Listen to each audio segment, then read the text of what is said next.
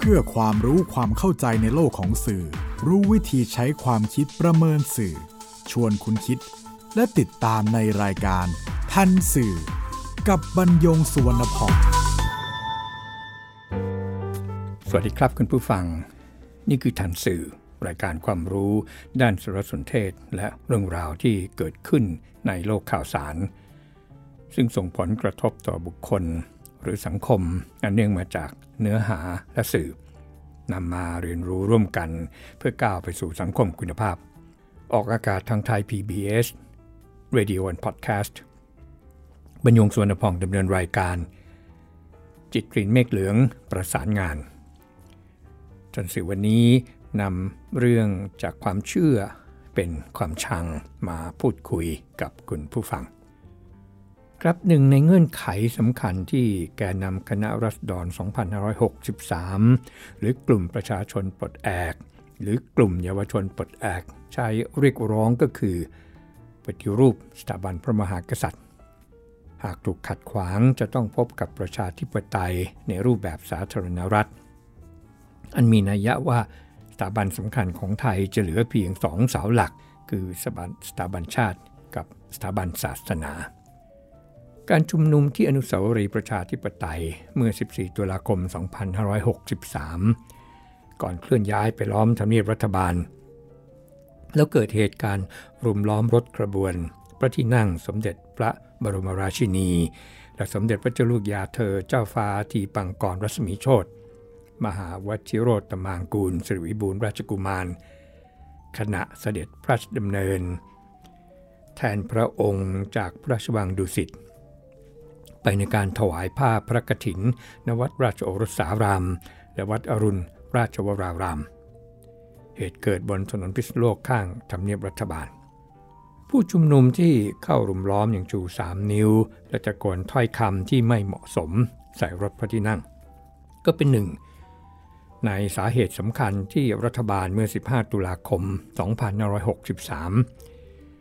ประกาศสถานการณ์ฉุกเฉินที่มีความร้ายแรงในเขตท้องที่กรุงเทพมหานคร ตั้งแต่เวลา4นาฬิกาเป็นต้นไป จากนั้นได้ดำเนินการจับกลุ่มแกนนำผู้ชุมนุมอาทินางสาวรุง้งปนัสยาสิทธิจิรวัฒนกุล ในเพนกวินพริชิวารักษ์ และในนัชนนท์ไพโรธเป็นต้น ครับอย่างไรก็ตามก็ยังมีคนจัดการชุมนุมในวันต่อมาที่บริเวณสีแยกราชประสงค์ เรานัดหมายว่าจะมาชุมนุมที่แห่งนี้ใหม่ในวันรุ่งขึ้น แต่เจ้าหน้าที่ตำรวจประกาศปิดถนนทุกเส้นทางแต่เวลา 14นาฬิกา การชุมนุมในวันที่ 16 ตุลาคม 2563 จึงเคลื่อนย้ายไปจัดที่บริเวณสีแยกปทุมวันมื่อตำรวจจะประกาศให้ยุติการชุมนุมอย่างไรก็ไม่สำเร็จ แล้วก็ยังมีการท้าทายและการใช้ถ้อยคำหยาบคายใส่เจ้าหน้าที่ตำรวจ หลังประกาศขีดเส้นตายห้ามชุมนุมเด็ดขาด แต่ผู้ชุมนุมไม่ฟัง ยังตั้งเครื่องกีดขวางและคว้างปาตำรวจควบคุมฝูงชนจึงเริ่มปฏิบัติการฉีดน้ำจากรายทรัคตามด้วยน้ำผสมสารเคมีฤทธิ์จากน้ำผสมสารเคมีแม้ไม่มีอันตรายรุนแรง แต่ก็ทำให้ผู้ชุมนุมเกิดอาการแสบตา และระคายเคืองผิวหนัง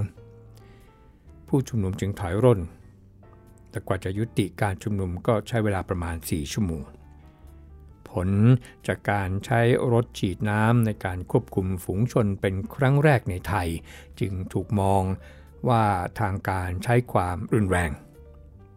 โดยเฉพาะการใช้สารเคมีเจือปนในน้ำแล้วกลายเป็นการเพิ่มความโกรธแค้นแก่ผู้ชุมนุมขณะที่คนทั่วไปส่วนหนึ่งก็เห็นว่าแรงไป แม้จะดำเนินการตามขั้นตอนสากลก็ตาม 17 ตุลาคม 2563 จึงเกิดการชุมนุมในรูปแบบดาวกระจายออกไปทั้งในกรุงเทพมหานครและต่างจังหวัด เมื่อมาชุมนุมกันเป็นระยะเวลาหนึ่งแล้ว ก็แยากย้ายกันกลับ ที่เรียกกันว่า Flash Mob โดยในกรุงเทพมีที่ 5 แยกลาดพร้าว วงเวียนใหญ่ แยกอุดมสุข ถนนสุขุมวิท มหาวิทยาลัยรามคำแหง และบริเวณสามย่านเดิม ประเด็นหลักที่ใช้ในการรณรงค์ หลังแกนนำถูกจับกลุ่มก็คือปล่อยเพื่อนเรา ตามด้วยขี้ข้าเผด็จการและภาษีกู การชุมนุมเกิดขึ้นในวันต่อๆมาตลอดสัปดาห์ ขณะที่บางแห่งเช่น ที่บางนา มีปัญหาทะเลาะเบาแวงกันเองในหมู่ผู้ชุมนุม รวมทั้งปัญหาผู้ชุมนุมต่อต้านรัฐบาล และสถาบันเผชิญหน้ากับผู้ชุมนุมปกป้องสถาบัน ในมหาวิทยาลัยรามคำแหงเมื่อ 21 ตุลาคม 2563 แต่การชุมนุมที่บริเวณอนุสาวรีย์ชัยสมรภูมิในวันเดียวกัน และเคลื่อนย้ายไปยังทำเนียบรัฐบาล แม้แผงกั้นของตำรวจถูกผู้ชุมนุมฝ่าด่านจนไปถึงสะพานชมัยมารุเชษได้ ทั้งตำรวจก็ไม่ได้ใช้วิธีการใด ๆ ที่รุนแรง หลังมีผู้แทนจากทำเนียบรัฐบาล และผู้บัญชาการตำรวจนครบาล มายืนรับฟังข้อเรียกร้องของผู้ชุมนุมที่ให้นายกรัฐมนตรีลาออก ก็แยกย้ายกันสลายตัว นอกจากการแสดงออกด้วยการชุมนุมบนท้องถนนและที่สาธารณะแล้ว ยังมีการแสดงออกบนโลกออนไลน์ เป้าหมายการโจมตีคือนายกรัฐมนตรีและสถาบัน ใครที่เห็นต่างก็ถูกรุมที่ภาษาบนโลกออนไลน์ เรียกว่าทัวลง แต่ด้วยถ้อยคำหยาบคาย เบาลงมาหน่อยก็เป็นถ้อยคำเชิงเสียดสี ความรุนแรงบนสื่อสังคมของกลุ่มผู้ต้องการปฏิรูปสถาบันยังลามปามไปถึงพระมหากษัตริย์ที่สวรรคตไปแล้ว นับเป็นพฤติกรรมที่ไม่เคยปรากฏมาก่อน มีหลายคนที่รู้สึกช็อก แล้วก็เจ็บปวดกับการกระทำเหล่านี้ จนมีคำถามว่าเกิดอะไรขึ้น ในสังคมไทย คนในกลุ่มที่มีอิทธิพลต่อประชาชน เช่นคนในวงการบันเทิง หากแสดงความจงรักภักดี แม้ไม่ได้ไปต่อต้าน ก็โดนทัวโดนเท แม้อยู่เฉยๆไม่ยุ่งเกี่ยวกับการเมืองฝ่ายใด ก็ถูกเรียกร้องให้แสดงออกว่าจะเอาอย่างไร แถมถูกตำหนิว่า เป็นอินฟลูเอนเซอร์เป็นที่ชื่นชอบของประชาชน พูดอะไรทำอะไร มีอิทธิพลต่อแฟน แต่กลับอยู่นิ่งเฉยไม่ออกมาทำหน้าที่ แต่ข้อความ ที่เกิดขึ้นในสื่อสังคม เกลื่อนกลาดไปด้วยข้อความที่ไม่ตรงกันกับข้อเท็จจริง เช่นมีผู้นำเข้าข้อความบนเพจ ของผู้ชุมนุมเมื่อ 17 ตุลาคม 2563 ระบุว่าเจ้าหน้าที่กำลังจะสลายการชุมนุมที่ 5 แยกลาดพร้าว ให้เข้าแถวเตรียมพร้อม แต่ว่าข้อเท็จจริงก็ไม่ได้มีเจ้าหน้าที่เข้ามาสลายการชุมนุม แต่มีเจ้าหน้าที่ตำรวจจำนวนหนึ่งครับ รักษาความสงบอยู่ห่างออกไป โดยไม่มีการเคลื่อนไหวเชิงปราบปรามแต่ประการใด หรืออย่างเพจของคนไทยในต่างแดนผู้หนึ่ง เมื่อ 17 ตุลาคม ที่นำภาพเยาวชนหญิงชายคุกเข่า มือถูกมัดด้วยเชือก รวบไว้ด้านหลัง ผูกต่อกับเยาวชนด้วยกันเป็นพวง และมีคำบรรยายสั้นๆว่าไม่มีคำพูด ก็มีเจตนาที่จะทำให้คนไทยที่ติดตามเพจของเขาเข้าใจว่า นี่คือนิสิตนักศึกษาเยาวชนไทย ข้อเท็จจริงก็คือเป็นภาพนักศึกษาฮ่องกงที่ถูกเผยแพร่ผ่านเว็บไซต์ hongkongfp.com เมื่อ 19 พฤศจิกายน 2562 ไม่ใช่นักศึกษาไทย ครับอย่างไรก็ตามท่ามกลางความรู้สึกที่ไม่อยากไปต่อความยาว ก็ยังมีผู้ที่ไม่หวั่นไหว ออกมาแสดงความเห็นผ่านสื่อออนไลน์ ในประเด็นการบิดเบือนข้อเท็จจริงที่เกี่ยวข้องกับสถาบัน โดยเฉพาะพระเจ้าอยู่หัวรัชกาลที่ 9 อย่างกรณีปลานิน โครงการหลวง และโครงการในเนื่องมาจากพระดำริว่า เรื่องเหล่านี้เป็นข้อเท็จจริงที่จับต้องได้ คือมีโครงการจริง มีคนได้ประโยชน์จริง มีคนที่มีคุณภาพชีวิตดีขึ้นจริง ในหลวงทรงงานจริง และมากยิ่งกว่าผู้นำนายกรัฐมนตรี ประธานาธิบดี กษัตริย์ หรือจักรพรรดิใด ๆ ในประวัติศาสตร์ การพูดถึงงานของพระองค์อย่างหยาบช้า และการใส่ร้ายป้ายสี สะท้อนให้เห็นอย่างชัดเจนว่า ไม่ควรนำคนที่ไม่สำนึก ไม่มีความสามารถในการแยกแยะผิดชอบชั่วดี เข้ามาสร้างความเสื่อมเสียแก่องค์กร แล้วก็กล่าวด้วยนะครับว่า ในหลวงไม่เคยทวงบุญคุณใคร และไม่เคยมีใครไปร้องขอให้ต้องทราบซึ่งอะไร ในงานของพระองค์ แต่อย่างน้อยต้องมีสามัญสำนึกที่จะแยกแยะได้ว่า อะไรถูกอะไรผิด ใครทำดี ใครทำชั่ว มีสติที่จะเงยหน้า จากจอทวิตเตอร์เพื่อพิจารณาข้อเท็จจริงที่มีในโลกแห่งความเป็นจริง ที่มีหลักฐานพิสูจน์ได้ ไม่ใช่ถ้อยคำสวยหรูในโลกเสมือนจริงที่หาหลักฐานพิสูจน์ไม่ได้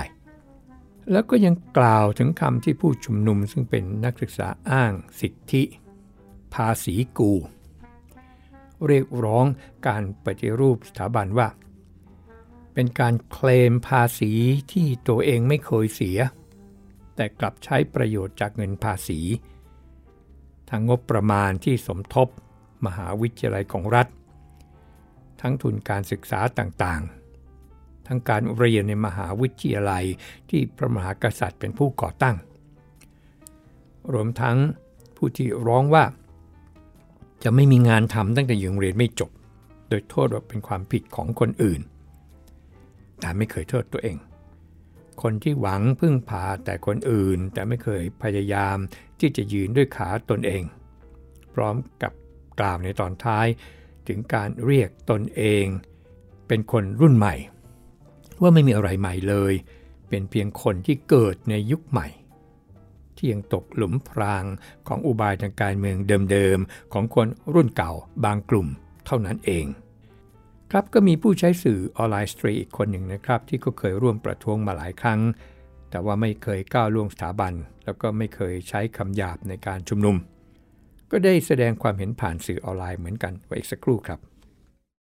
คุณกำลังฟังรายการทันสื่อกับบรรยงสุวรรณพอง ผู้ใช้สื่อออนไลน์สตรี ผู้นี้ แสดงความเห็นผ่านสื่อออนไลน์ไว้มากถึง 20 ข้อ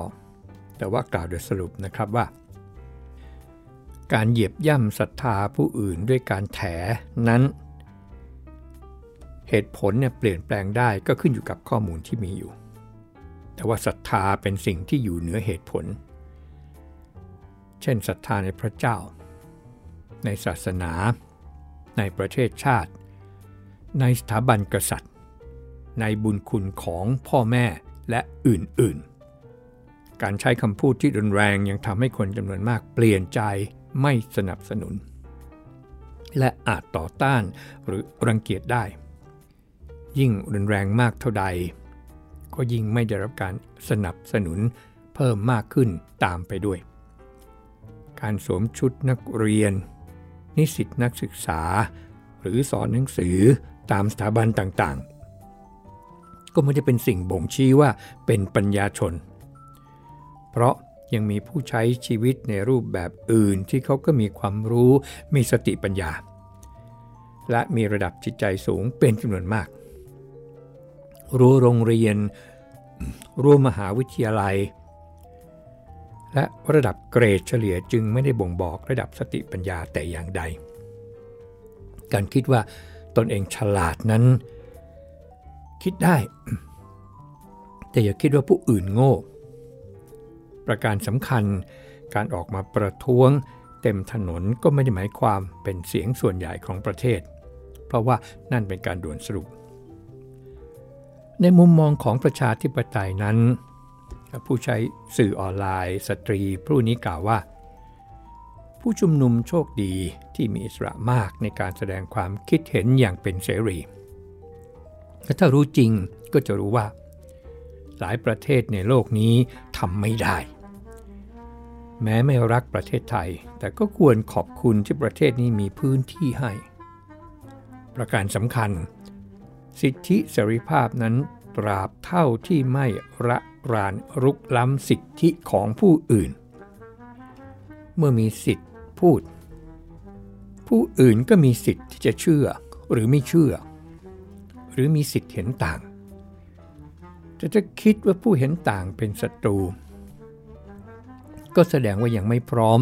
ที่จะรับฟังผู้อื่น เช่นนี้จึงควรทบทวนตัวเอง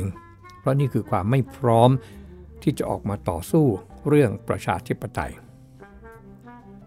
ครับยังมีอีกหลายเรื่องที่ผู้ใช้สื่อออนไลน์ท่านนี้กล่าวถึง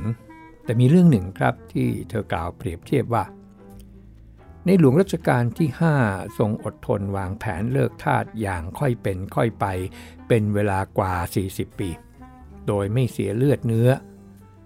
ขณะที่อเมริกาเลิกทาสเกิดสงครามกลางเมืองตายกันเป็นเบื่อและยังมีการเหยียดสีผิวจนมาถึงทุกวันนี้ ส่วนฝรั่งเศสก็เปลี่ยนการปกครองในการฆ่าถอนรากถอนโคนระบอบกษัตริย์ ณะที่ไทยเปลี่ยนการปกครอง เพราะในหลวงรัชกาลที่ 7 ทรงมอบอำนาจให้เพื่อรักษาความสงบสันติ ประเทศไทย มีระบบพระราชทานอภัยโทษ ติดคุกก็ออกก่อนได้ หลายคนบอกกฎหมายไม่ศักดิ์สิทธิ์ หลายคนบอกสำนึกพระคุณเป็นล้นพ้น กษัตริย์ไทยพิสูจน์ผลงานมาหลายร้อยปี ยังไม่เชื่อฝีมือ แล้วใครที่ดีพอจะนำพาประเทศให้ผ่านร้อนผ่านหนาวไปได้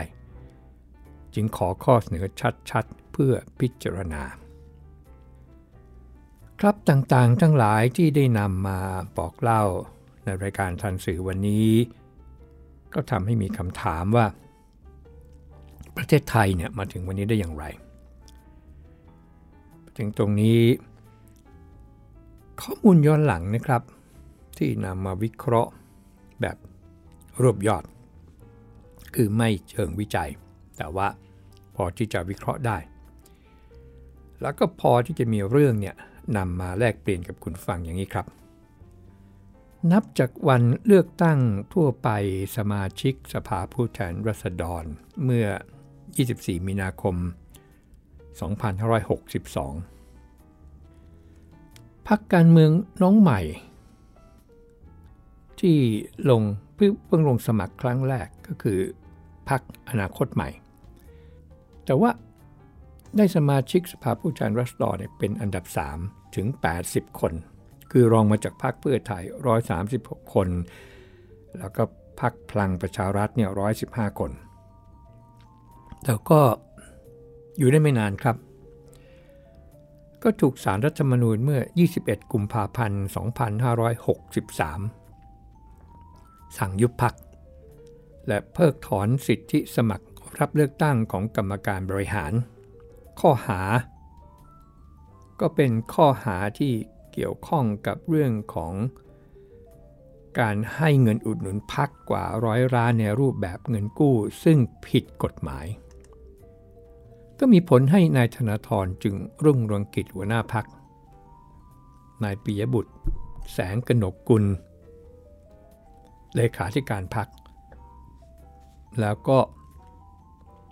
กรรมการบริหารพักทั้งหมดเนี่ยหลุดจากการเป็นสส การต่อสู้นอกสภาจึงเข้มข้นขึ้นด้วยชุดข้อมูลที่จับต้องได้ ตั้งแต่ รัฐธรรมนูญปี 2560 เกิดจากคณะรัฐประหาร ที่มาของสมาชิกวุฒิสภา เช่นที่เปิดให้วุฒิสมาชิก มีส่วนร่วมในการเลือกนายกรัฐมนตรีพลเอกประยุทธ์จันโอชา เป็นนายกรัฐมนตรีที่ไม่ได้มาจากการเลือกตั้ง เป็นนายมนตรีที่มาจากรัฐประหาร การแก้ไข รัฐธรรมนูญให้อำนาจพระมหากษัตริย์ในการระงับเย็บยั้งกฎหมายที่ผ่านรัฐสภา กฎหมายให้สำนักงงานทรัพย์สินส่วนพระมหากษัตริย์ เป็นพระราชอำนาจในการจัดการตามพระราชอัธยาศัย กฎหมาย โอนสำนักราชเลขาธิการและสำนักพระราชวัง โอนกรมราชองคารักษ์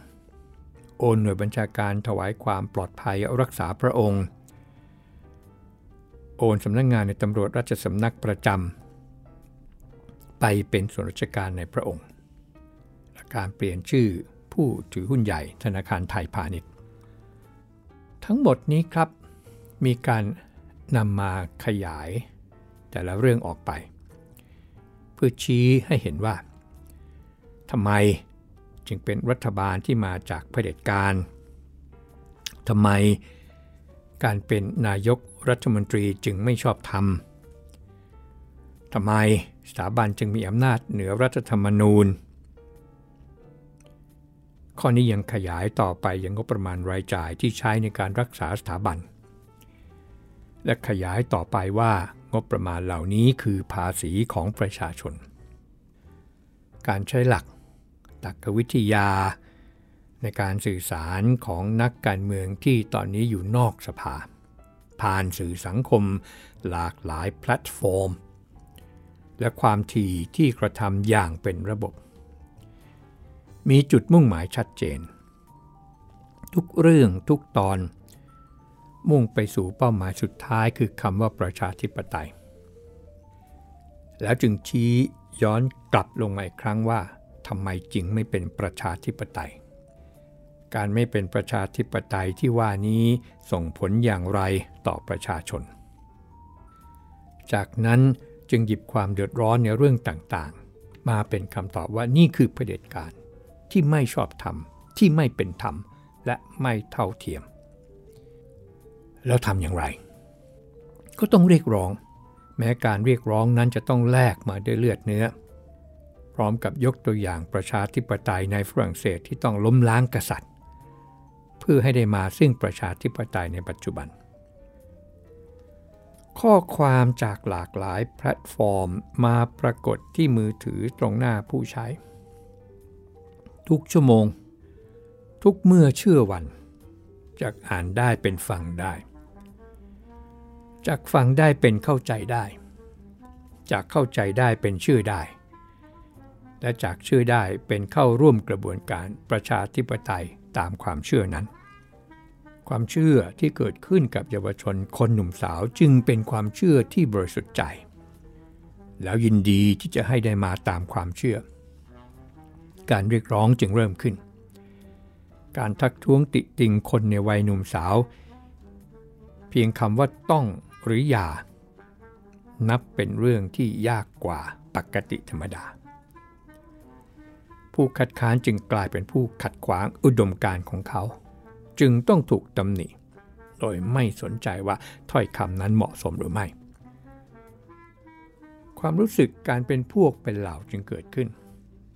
ผู้ที่อยู่คนละพวกคนละฝั่งจึงเป็นศัตรู แล้วความเกลียดชังก็เกิดขึ้นตามมา กว่าที่คนหนุ่มสาวจะเติบใหญ่ มีครอบครัว มีวุฒิภาวะ ระยะเวลาจากวันนี้จนถึงวันนั้น จึงไม่อาจตอบได้เลยครับว่าจะมีซากปรักหักพังของเศรษฐกิจและสังคม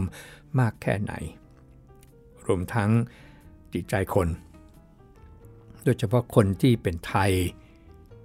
ที่เป็นคนไทย ที่มีวัฒนธรรมไทย